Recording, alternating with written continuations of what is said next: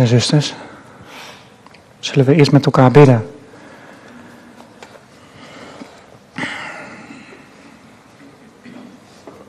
Heren, soms is ons hart bezwaard, of bedrukt, of verdrietig, of vermoeid, of belast of beladen. Maar heren, we komen ermee tot u. Heren, als we verdriet hebben over onze broeder, heren, onze biddende broeder, heren, die ons alle heren elke dag bij de troon heeft gebracht. Heren, dan hebben we echt verdriet. En zullen wij hem zeker missen. Een lege plaats.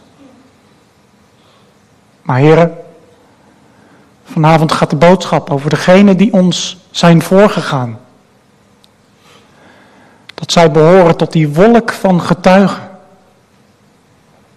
En nu weten we dat ook broeder Glenn tot die wolk van getuigen behoort. Die ons aanmoedigt. Ga door. Hou vol. En vader, ik wil u zo vragen dat u mij woorden geeft. Heer, want wie is bekwaam om uw woorden uit te leggen? Wie is het waard om uw plaats in te nemen? Heer, ik niet. Maar toch vraag ik u, Heer, dat u mij eenvoudig gewoon de kracht, de wijsheid en de woorden geeft. Dat het zo eenvoudig mag zijn, Heer, dat iedereen het zal begrijpen. Dat vanavond we allemaal de deur uit zullen gaan en wij allemaal die wedloop zullen lopen die voor ons ligt. Heren, zegen de dienst. Niet alleen hier in de zaal, maar ook, heren, degenen die thuis zijn, die in het ziekenhuis liggen, die meekijken, of die op een ander tijdstip dit zullen bekijken. Heren, zegenen ieder. En geef, heren, dat uw woord levend en krachtig zal zijn Heer, David zegt het in Psalm 119, dat uw woord hem geest, troost en blijdschap gaf. Geef dat uw woord ook vanavond zo zijn werk zal doen. Dat het ons zal troosten, dat het ons blijdschap zal geven, maar dat het ook, Heer, uw geest als het ware in ons laat aanwakkeren. En dat er onze levens in vuur en vlam zullen staan voor de Heere Jezus Christus. Wiens dood wij met elkaar mochten gedenken. Die zijn leven voor ons gaf. En Heere, daar past maar één antwoord op. Dat is ons leven aan u teruggeven. Zodat ons hele leven de geur van de Heer Jezus Christus zal verspreiden. Dat vragen we in Jezus' naam. Amen. Zullen we met elkaar de Hebreeënbrief openen bij hoofdstuk 12?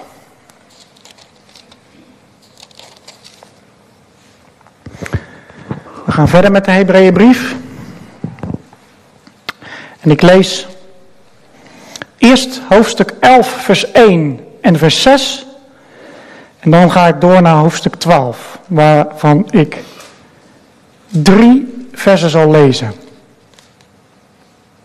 Het geloof nu is een vaste grond voor de dingen die ik hoop.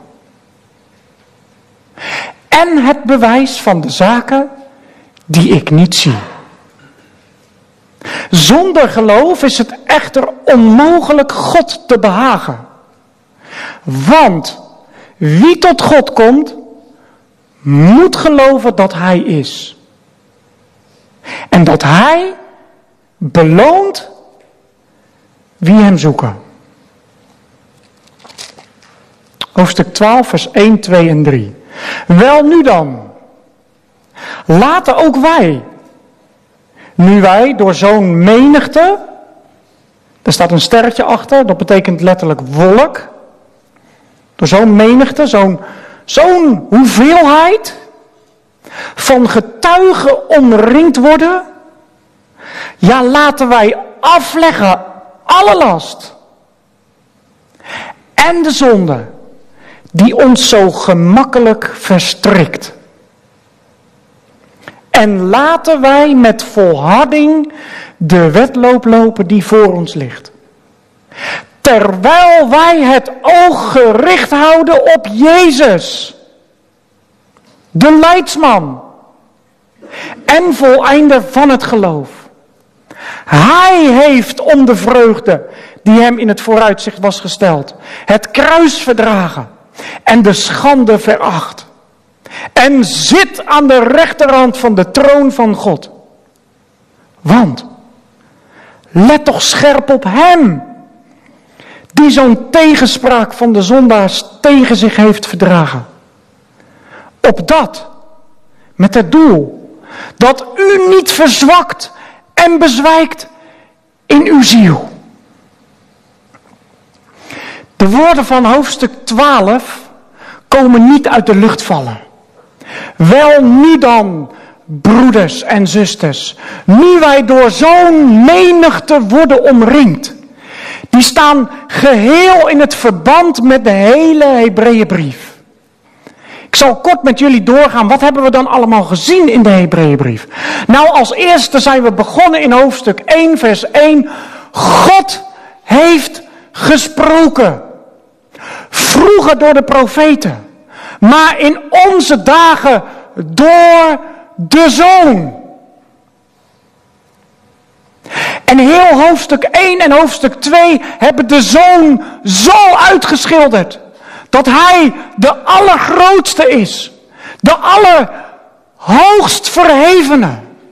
Ja, hij staat ver boven de engelen. En alles in zijn, alles in hem staat boven alles. En Hebreeën 2 heeft het zo mooi tegen ons gezegd. We zien het nog niet altijd dat alle dingen aan hem onderworpen zijn. Met andere woorden, we zien nog zoveel onrust op de wereld. We zien nog zoveel oorlogen, ziektes en noem al die dingen maar op. We zien nog niet alles, maar wij zien Jezus. En hoe zien we hem dan? Nou, wij zien hem met eer en met heerlijkheid gekroond. En de hele Hebreeënbrief heeft ons als het ware de hele weg van de Heer Jezus laten zien. Hoe is hij daar dan gekomen op die hoogste plek? Als eerste heeft hij uitgelegd dat Jezus meer is dan Aaron en meer dan Adam. Meer dan Mozes. En hij staat als dezelfde orde als Melchizedek aan de rechterhand van de troon van God. En hoe is Jezus daar dan gekomen? Nou, die hele tabernakeldienst is ons als het ware geschilderd. Dat er elk jaar weer een offer voor de zonde moest plaatsvinden. En dat dagelijks, jaar in, naar jaar uit, de priesters met hun offers in de tempel gingen. Maar, Jezus, eenmaal voor de zonde geleden, is het hemelse tabernakel binnengegaan. Wat niet met handen was gemaakt. En één keer is hij naar binnen gegaan. En wat heeft hij daar gedaan? Hij heeft daar verzoening teweeggebracht voor de zonde. Datgene wat jaar in, jaar uit door de hele tabernakeldienst nog niet gedaan was. Nog niet tot stand gebracht was, heeft Jezus eenmaal met zijn eigen bloed gedaan. Volbracht. Finished. It's ready. Het is helemaal klaar. En omdat Hij dat ene werk volbracht heeft. Wat zelfs de priesters niet konden. En wat al die duizenden liters bloed van bokken, van stieren en van lammen niet tot stand hadden gebracht. Zijn bloed heeft het tot stand gebracht. En daarom is Jezus het waard dat hij aan de rechterhand van de Vader zit. Waar hij troont, waar vandaan hij regeert. En omdat dat een feit is, heeft hij gezegd in hoofdstuk 10. Laten wij, laten wij, laten wij, laten wij. Vier opdrachten. Laten we met vrijmoedigheid tot hem naderen. Laten we volharden. Laten we de onderlinge samenkomsten niet nalaten. Dat waren vier opdrachten. En hij ging als het ware een aanloopje nemen van hoe moeten wij dan volharden? Dat is eigenlijk onmogelijk als mensen. Nou, hij ging in hoofdstuk 11 zeggen tegen ons, hoe moeten we dat dan doen? Dat moeten we doen door het geloof. En wat is dan geloof? Nou, het geloof is een vaste grond voor de dingen die ik hoop. En het geloof is bewijs voor de zaken die ik niet kan zien. Geloof ziet dingen die ons lichaam niet ziet.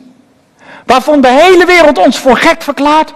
Maar ons geloof zegt, ja, Jezus zit aan de rechterhand van de majesteit van God. En daarom kan ik met geloof zeggen, wij zien Jezus.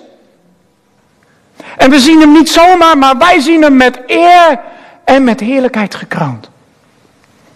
En hoofdstuk 11 heeft ons de geloofshelden laten zien.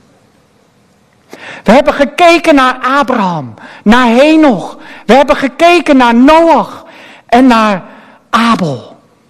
We hebben gekeken naar Mozes en naar Jozef. En naar David en Simson en Jefta. En Gideon en Barak. En nog al die anderen, Rachab de Hoer. Het waren er zoveel. En wat hadden al die mensen gemeen? Allemaal hadden ze gemeen dat zij geloof hadden. Ze hebben dwars door alles heen geloof gehad op het woord van God. Jezaja 40 zegt het. Alles vergaat. De bloem valt af. En het gras verdort. Maar het woord van onze God bestaat in de eeuwigheid. En daar hadden die mannen van hoofdstuk 11 zich aan vastgehouden. En de vrouwen. En zo zijn we daar doorheen gegaan. En we hebben naar hun leven gekeken. Ja, we hebben gekeken. Ze hebben koninkrijken overwonnen. Ze hebben, uh, wat, wat staat er nog meer? Gerechtigheid tot stand gebracht. Belofte gekregen. Muilen van leeuwen gesloten. Ze zijn door de kracht van God door het vuur gegaan. Allemaal overwinningen. Maar niet allemaal hebben zij zo geleefd. Nee, er waren anderen die zijn aan stukken gescheurd. Die zijn gemarteld. Die zijn verslagen. Die zijn aan kruisen gehangen. Ze zijn opgegeten door wilde dieren. En toch hadden zij allemaal één ding gemeen. Dat was geloof. En al die mannen uit hoofdstuk 11 en die vrouwen, ze zijn overleden.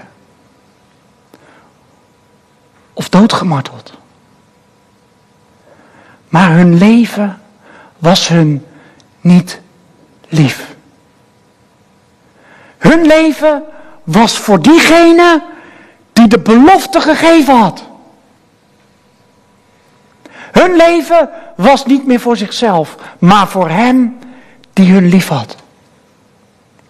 En dan komt hoofdstuk 12. Wel nu dan. Eigenlijk zegt hij, let dan toch eens op. Word eens wakker, let nou eens op. Laten ook wij. We kunnen heel mooi naar hoofdstuk 11 kijken en we kunnen kijken en zeggen, tjoh Abraham, dat was toch wat van jou. Dat je een belofte kreeg en zoveel jaar hebt moeten wachten. Het was wat met jou Abraham. Of we kunnen kijken naar Simpson, dat we zeggen, Simpson, het was toch wat. Dat jij zo'n kracht had. Nee, zegt de Hebreeën schrijver, laten ook wij. Dat brengt ons oog niet meer naar die geloofshelden, maar even terug naar onszelf. Laten ook wij. En dit woord geldt vanavond voor iedereen. Laat ook u, laat ook jij en ook jij thuis in je woonkamer of waar je ook bent. Ook wij. En nu vraag je misschien af, maar wat moet ik dan? Nou, laten we de Bijbel het antwoord geven. Laten wij ook nu wij door zo'n menigte. Laten wij nu wij door zo'n wolk omringd worden. Ik vind dit een van de prachtigste metaforen uit de Bijbel. Jezus heeft ons veel gelijkenissen gegeven. Maar ik vind dit zo'n bemoedigende metafoor. Zo'n heerlijk voorbeeld als het ware wat ons wordt voorgesteld. We worden vanavond als het ware meegenomen in een arena. In een stadion vol. En daar staan wij. Of nog niet. Dan bent u zonder Jezus. Dan bent u Zoals Hebreeën 11, vers 6 het zegt, zonder geloof. En zonder geloof is het onmogelijk om God te behagen. Maar daar kan vanavond een einde aan komen. Want in diezelfde tekst staat: Ik zal belonen wie mij zoeken. En Jezus heeft gezegd: Wie mij vroeg zoeken, die zullen mij vinden. Maar als u geloof hebt, dan bent u wederom geboren en staat u in de arena. En u staat daar niet alleen. Nee, wij worden omringd door een wolk van getuigen. Een menigte vol. Ik, ik ben niet zo'n hele grote sportfan en ik heb er niet zoveel verstand van. Maar ik vroeg wel eens aan iemand die veel verstand van voetbal had: waarom is er altijd een uitwedstrijd en een thuiswedstrijd? Nou, diegene die dat tegen me zei, die moest hard lachen. Die zei van, nou maar wat denk je? Een thuiswedstrijd, daar zit het gehele publiek van thuis. Die worden aangemoedigd en aangespoord door de alle fans. En dat geeft in de hele atmosfeer, in de arena of in het stadion zo'n kracht, dat degene die thuis speelt altijd in het voordeel speelt. Nou, laten we het niet al te veel over sport hebben, maar laten we dit wel als voorbeeld gebruiken. Wij staan niet alleen in een stadion, maar wij worden omringd door degene die ons zijn voorgegaan. Om ons heen staat een wolk van getuigen. En misschien zegt u wel, maar waar zijn ze dan? Ik zie ze niet. Dan wil ik u vragen om door het geloof te kijken. Want Hebreeën 11 vers 1 zegt, het geloof nu is een vaste grond voor de dingen die ik hoop. En het geloof is een bewijs voor de zaken die ik niet zie. En in die wolk van getuigen. Daar staan veel meer mensen als in Hebreeën 11, in Hebreeën hoofdstuk 11 geschreven staan. Allen die ons voor zijn gegaan. Denk aan Adam en Eva. Aan Abel. Denk aan Henoch. Denk aan Mozes. Denk aan Jozef, aan Jacob, aan Abraham, aan Isaac. Denk aan alle profeten die ons voor zijn gegaan. Denk aan oma McDonald. Die vorige week maandag niet meer met haar voeten hier op aarde staat. Maar nu in een volmaakt lichaam ons staat aan te moedigen. En ons staat aan te sporen vanuit die arena. En broeder Glenn, hij is alles te boven. Het coronavirus heeft geen grip meer op hem. Omdat hij er nu boven staat. Hij is gelijk gemaakt aan de Heer Jezus Christus. Zijn lichaam is veranderd en vernieuwd. Hij mag nu de koning in volle glorie aanschouwen. Maar tegelijkertijd, zegt de Bijbel op dit moment, staat hij vanuit die wolk van getuigen. En hij moedigt ons aan. En ze sporen ons aan. En hoe doen ze dat dan? Nou, laten we kijken. Hoe kunnen we dat dan doen? Wat moeten wij dan doen? Hebreeën 12, vers 1 zegt, laten ook wij Wat moeten we dan doen? Wat moeten we dan doen terwijl we in die arena staan? Afleggen alle last. We staan hier vandaag niet als voetballer of als Formule 1 coureur, maar als wedloper. We zijn de wedloop aan het lopen. De wedloop van het geloof. En begrijp me goed, u kunt maar op één manier deze wedloop lopen. En dat is door het geloof. Anders staat u buiten deze hele arena. Maar laten we daarom dus afleggen alle last. U kunt zich voorstellen dat als je een hardloper bent en je hebt een rugzak om en je hebt allerlei dingen in je broekzak zitten en dingen aan je been vastgetaped en met een headset op je hoofd loopt, dan is dat allemaal ongemak. Dat is allemaal last. En de Hebreeën schrijver zegt ons als het ware, leg het nou af. Maar zeg je misschien, ik kan me voorstellen zo'n plaatje van een wedloper die loopt alleen met een heel licht broekje en een licht hemdje. Maar hoe ziet het er dan uit in het geestelijk leven? Denk eens na, wat belast jou? Wat draag jij mee als een last? Dat kunnen zonden zijn, die je als een last op je schouders meedraagt. En die verhinderen jou om je volle energie en je volle focus op de wedstrijd te zetten. En daarom vraagt de Heer maar één ding. Geef mij jouw zonde. De Bijbel zegt het. Beleid dan uw zonde. En Hij is getrouw en rechtvaardig dat Hij jou vergeven kan. Misschien zijn het zorgen. Terwijl je daar in die wedloop loopt, gaan je gedachten constant uit naar allerlei zorgen buiten de wedstrijd om. Misschien denk je na over mensen die er buiten staan.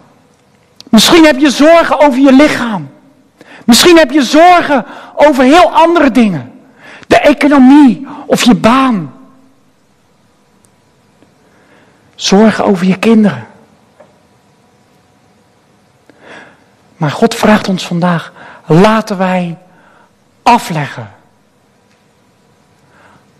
Alle last. Misschien is het een zware last wat je met je meedraagt. Alles wat je vroeger in het verleden hebt meegemaakt. Misschien draag je het mee als een zware last op je schouders of op je hart. Maar God vraagt ons vandaag, leg het af.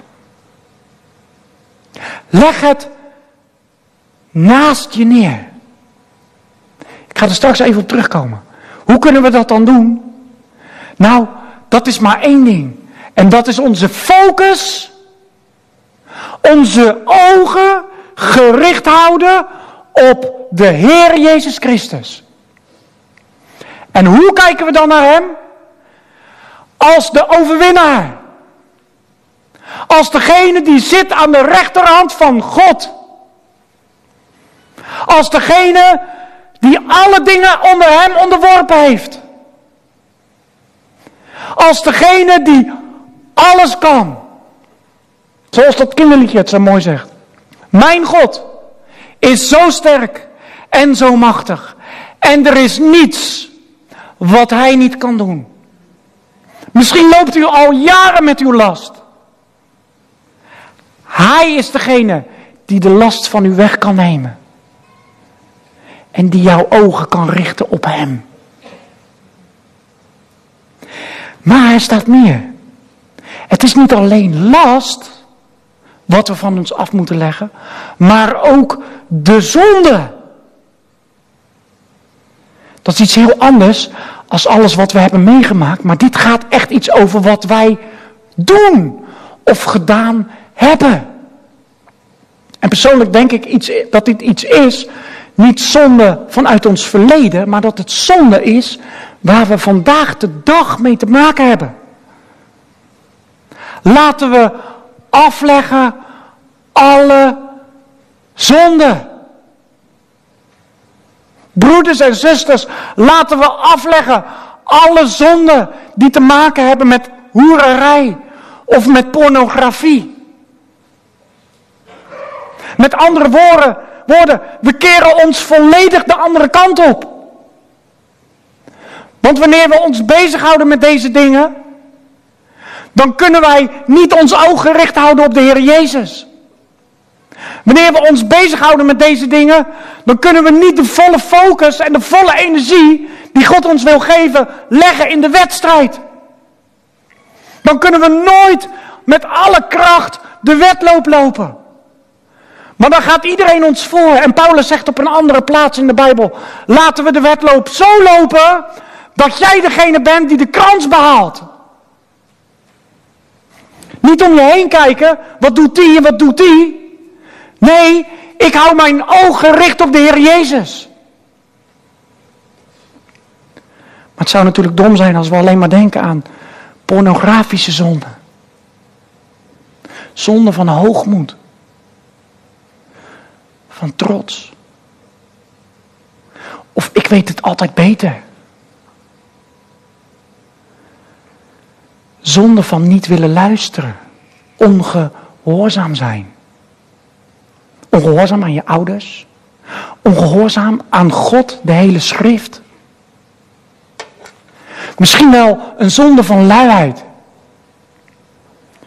Je bent bezig met van alles en nog wat, behalve met de Bijbel en gebed. Vul het eens in voor jezelf.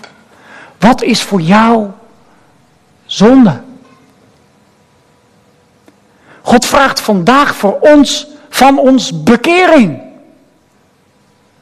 Bekering is niet iets wat je één keer in je leven gedaan hebt. Of één keer in je leven moet doen. Maar bekering is iets wat we dagelijks moeten doen. Het Nieuwtestamentische woord in het Grieks voor bekering is metanoia. Weet je wat het betekent? Verander in denken. Ga anders denken. Ga anders denken over de wereld. Ga anders denken over de economie. Ga anders denken over God. Ga anders denken over de Heer Jezus en zijn kruisverdiensten. Ga anders denken. En leg het af. Bekeer je ervan en richt je ogen op de Heer Jezus. Waarom? De zonde die ons zo gemakkelijk verstrikt. Hier staat letterlijk in het Grieks eigenlijk belaagd. Weet je, dat is niet zoiets van, ik ben op de weg en ik wandel en ik ben blij en ik ben dankbaar en ik, ik, ik weet dat ik een kind van God ben en ineens, ik val, ik struikel en ik, ik zondig. Nee, dit is zonde die we met ons meedragen.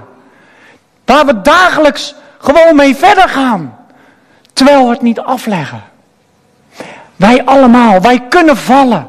Wij kunnen struikelen, zolang wij nog in het vlees zijn. We kunnen allemaal wel eens last hebben van ongeloof. Of van onreine gedachten. Ook ik heb dat. Dit is niet waar de Bijbel vandaag ons toe oproept. Maar dit is hetgeen wat we dagelijks met ons meezeulen. Waar we mee te kampen hebben. Die last en die zonde die we meedragen. En wat zegt de Bijbel? Hij verstrikt ons. Hij belaagt ons. Hij drukt ons naar beneden. Dat is wat zonde doet. Zonde brengt jou niet dichter bij God. Zonde brengt je bij God vandaan. God is heilig en kan op geen enkele manier gemeenschap hebben met de zonde. Daarom moeten we onze zonde weglaten, afleggen, zodat we niet verstrikt raken. Dat is het eerste dus wat we tegenkomen. Laten wij afleggen alle last en zonde. Oké. En we, weten, we, we zijn bemoedigd. Weet je waarom? Omdat om ons heen die wolk van getuigen is. En ze staan ons als het ware aan te moedigen. Het is ons ook gelukt. En het is ons niet gelukt in eigen kracht. Maar Jezus leeft. En zij zijn er volle deelgenoot van. Zij zien Jezus in volle glorie. Ze zijn met Hem in het paradijs. Maar ze moedigen ons aan. Ze kijken als het ware in die arena. En het geeft zo'n kracht. Want zij zijn ons voorgegaan. En het is hun gelukt om te volharden. Dus het zal jou ook lukken. En dan komt het tweede in vers 1. Laten wij met volharding de wedloop lopen die voor ons ligt. Weet je, geloven is niet elke dag makkelijk. De gelovige wordt veel aangevallen in zijn gedachten. De gelovige wordt veel aangevallen in zijn oren. Wat krijgen we allemaal niet tot ons?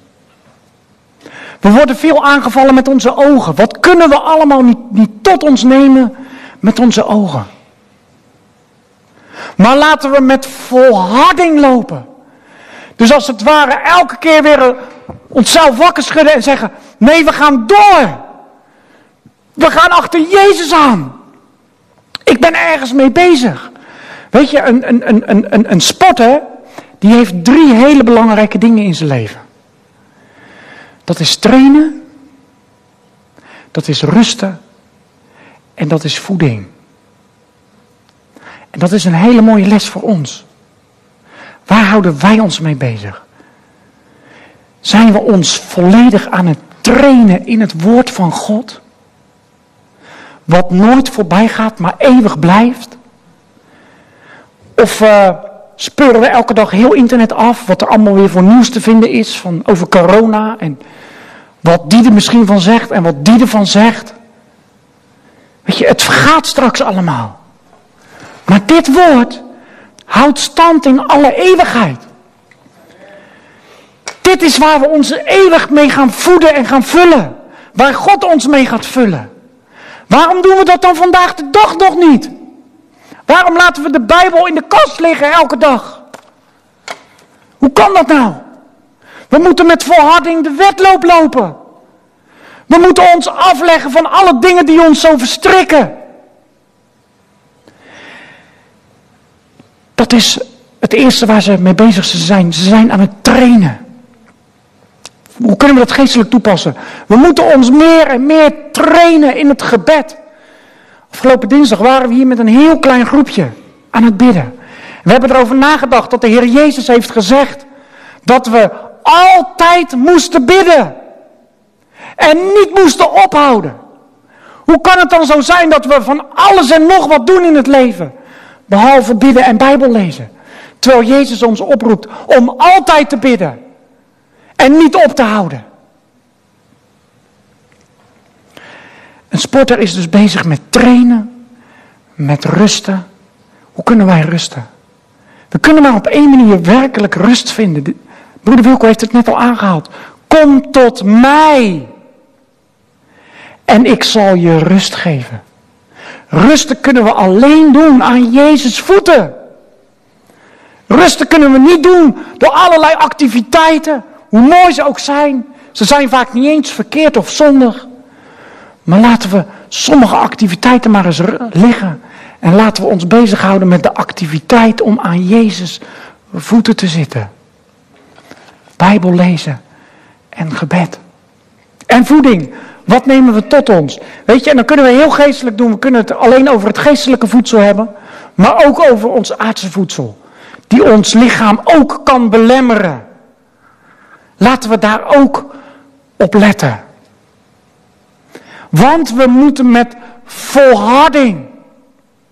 En soms is het mij wel eens te zwaar. En soms is het een ander te zwaar. Laten we er oog voor hebben. We komen daar later in het hoofdstuk 12 nog op terug. Dat is voor de volgende keer. Maar laten we elkaar ook altijd weer bij de hand nemen als we zien dat iemand misschien afhaakt.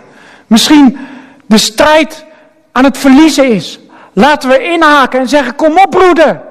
We moeten volharden. We moeten de wedloop lopen. Dat is dus het tweede. We hebben als eerste gezien, we moeten afleggen alle lasten en de zonden. En ten tweede laten we met volharding de wedloop lopen. En dan zegt vers 2, terwijl. Eigenlijk staat daar ondertussen. Dus terwijl we dat aan het doen zijn, onze zonde en onze last aan het afleggen zijn, en we de wedloop aan het lopen zijn, houden wij ons oog gericht op Jezus. We moeten dus niet letten op die wolk van getuigen, hoe mooi en hoe bemoedigend het ook is.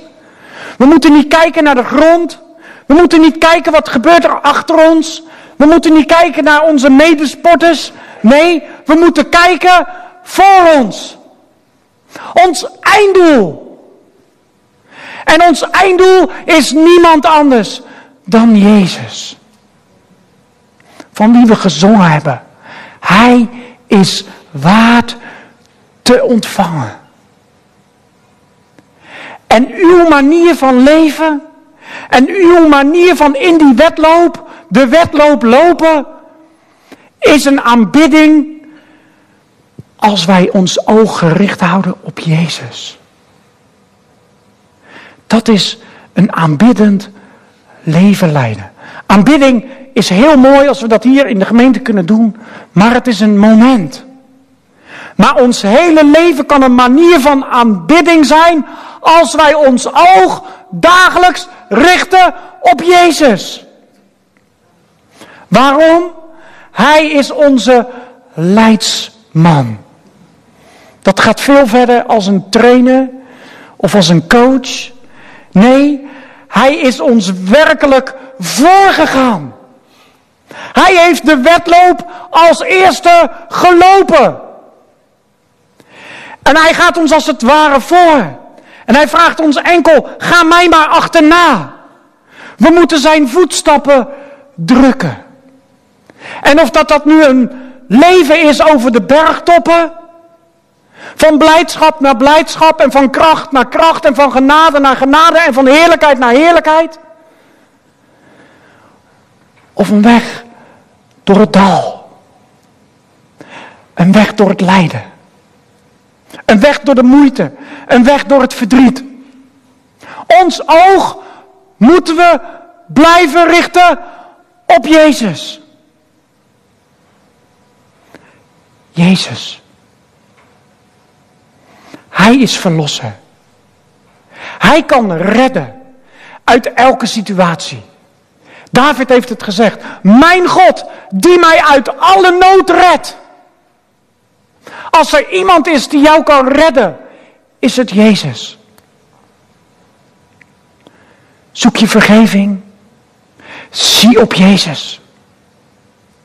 Hij is degene die vergeving geeft. Zoek je genade? Het is te vinden in de Heer Jezus Christus. Zoek je hoop?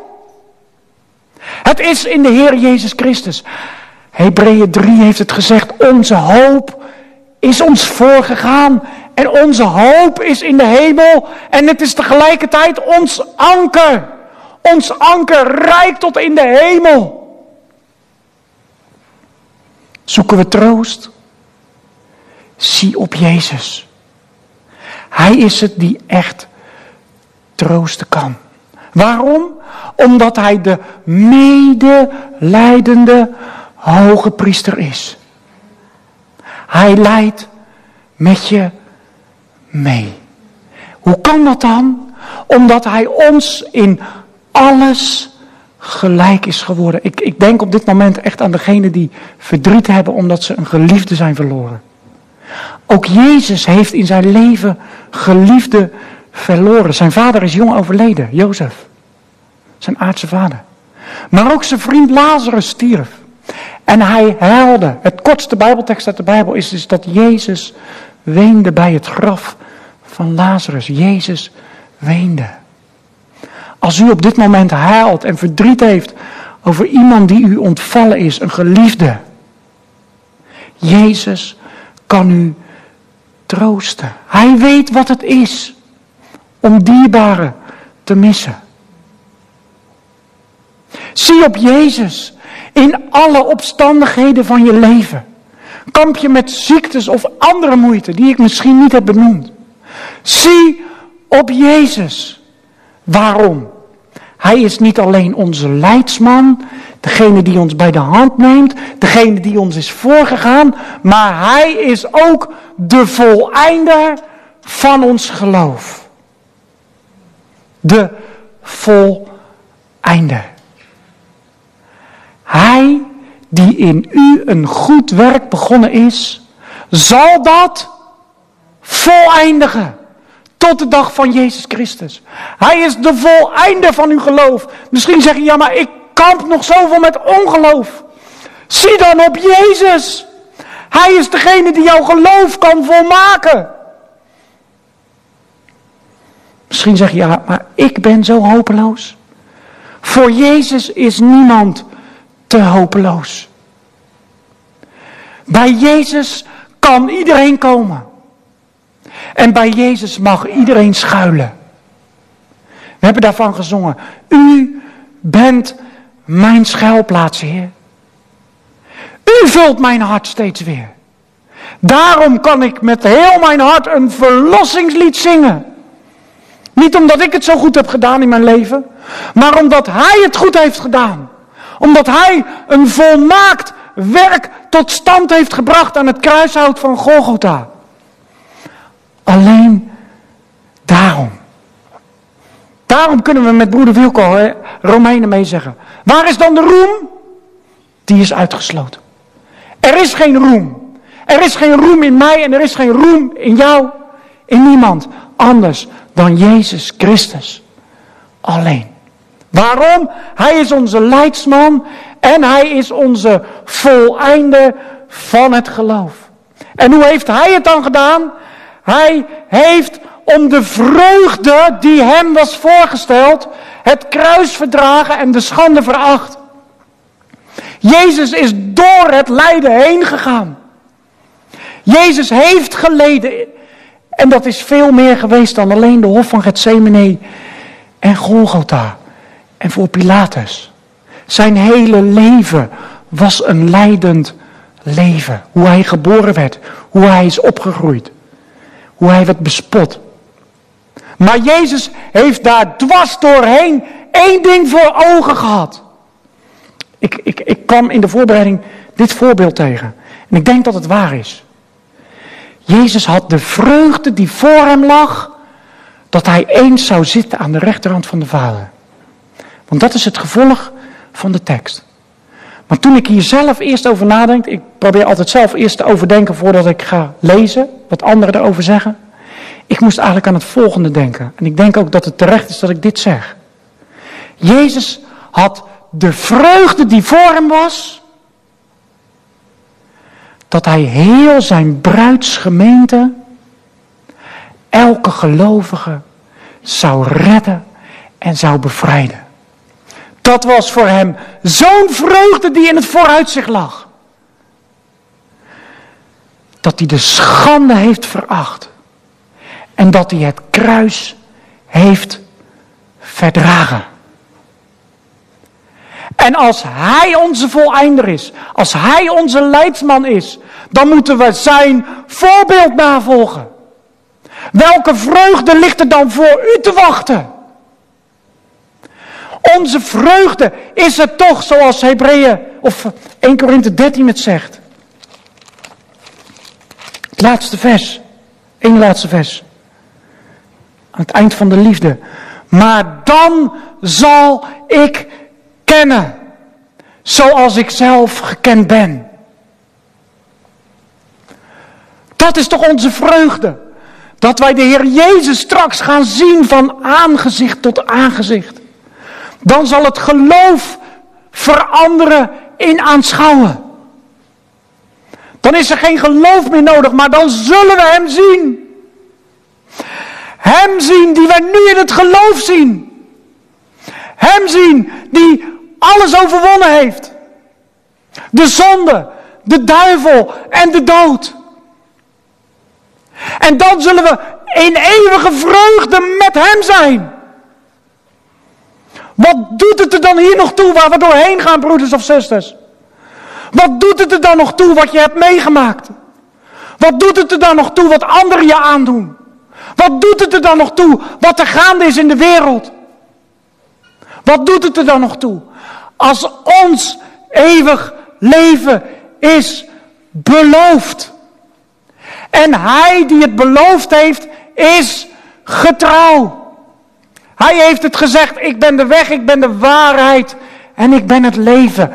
Als hij waarheid is, dan is datgene wat hij gesproken heeft waarheid. En dan zal hetgeen wat hij gesproken heeft ook vervullen. Zijn beloftes zijn in Christus Jezus ja en amen. Zijn beloftes zijn vast en zeker. Ook al schudt de aarde.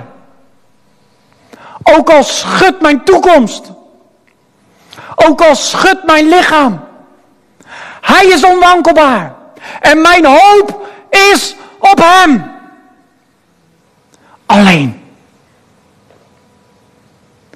Hij heeft de schande verdragen en het kruis veracht.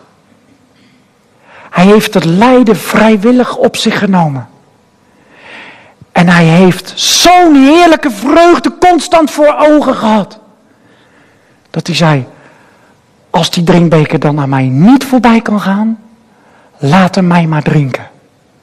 Want hij zag voor zich een wolk van getuigen, een menigte van niet te tellen mensen, die door hem gered zou worden. Omdat hij door het lijden heen is gegaan. Omdat hij aan het kruishout wilde hangen. Eén dood. Zoals de hoge priester Caiaphas het al had gezegd. Misschien is het beter dat één man sterft dan het hele volk. Eén man is gestorven voor die hele wolk van getuigen. Voor u en voor mij. Opdat wij eenmaal met hem zullen zijn. Onze broeder Glenn en onze oma McDonald's achterna. Wat er ook gebeurt. Zijn belofte staat vast. Is ja en amen. Ik, ik had nog meer voorbereid. Ik ga amen zeggen.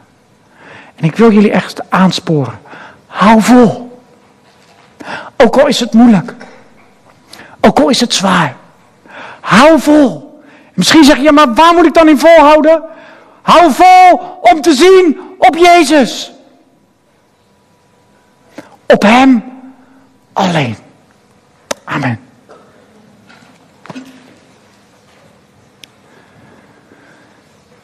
Heer Jezus. U bent onze hoop. U bent onze redding. U bent onze verlossing. U bent onze heelmeester. U bent onze koning. U bent onze leidsman. U bent onze voleinde van het geloof. U bent onze moed. U bent onze kracht. U bent onze schuilplaats. U bent onze rots. U bent onze weg waar we mogen wandelen. U bent onze waarheid. U bent onze getrouwe Vader. U bent ons alles in ons leven. Laat ons bemoedigd zijn, Heer, om deel te nemen aan de wedstrijd die voor ons ligt. Terwijl we worden aangespoord door die wolk van getuigen die ons is voorgegaan. Laten wij, Heer, met volharding de wedloop lopen. Terwijl wij continu bezig zijn ons te ontdoen van alles wat ons belast en ons verstrikt. Help ons een heilig leven te leven. Help ons er velen met ons mee te nemen. Mensen die nu nog buiten staan. Heer Jezus, geeft ons uw liefde en bewogenheid voor degenen die u nog niet kennen. Heer Jezus, wees bij degenen die rouw hebben. We denken aan de hele familie van broeder Glenn, hier in Nederland, maar ook in Suriname. We denken aan alle geliefden van oma McDonald, zuster Jennifer, haar moeder, haar vader, haar ooms, haar tantes, nichtjes, neefjes. Troost. Geef kracht, Heer, als deze woensdag haar lichaam wordt begraven. Vader, geef kracht voor die dingen die voor ons als mensen eigenlijk zo onmogelijk zijn. Wees bij hun, Heer. Als de trooster. Als de vredevorst. Heren, ga ook met ons mee. Als we weer een nieuwe week ingaan. Als er misschien weer heel veel struikelblokken liggen. Of hinderpalen. Of allerlei dingen, heren, die ons belemmeren om de wedloop te lopen. Geef dat we een vol en een ruim zicht op de Heer Jezus zullen hebben. Geef dat we door het geloof zullen leven. Zoals Abraham door het geloof geleefd heeft. Zoals Mozes, zoals Jozef, zoals Isaac, zoals Jacob, zoals Henoch. Zoals Simpson, zoals Gideon, zoals Barak, zoals David en de profeten. Zoals Paulus en Petrus en Johannes. Heere, help ons die wedstrijd te lopen in Jezus' naam. Amen. Laten we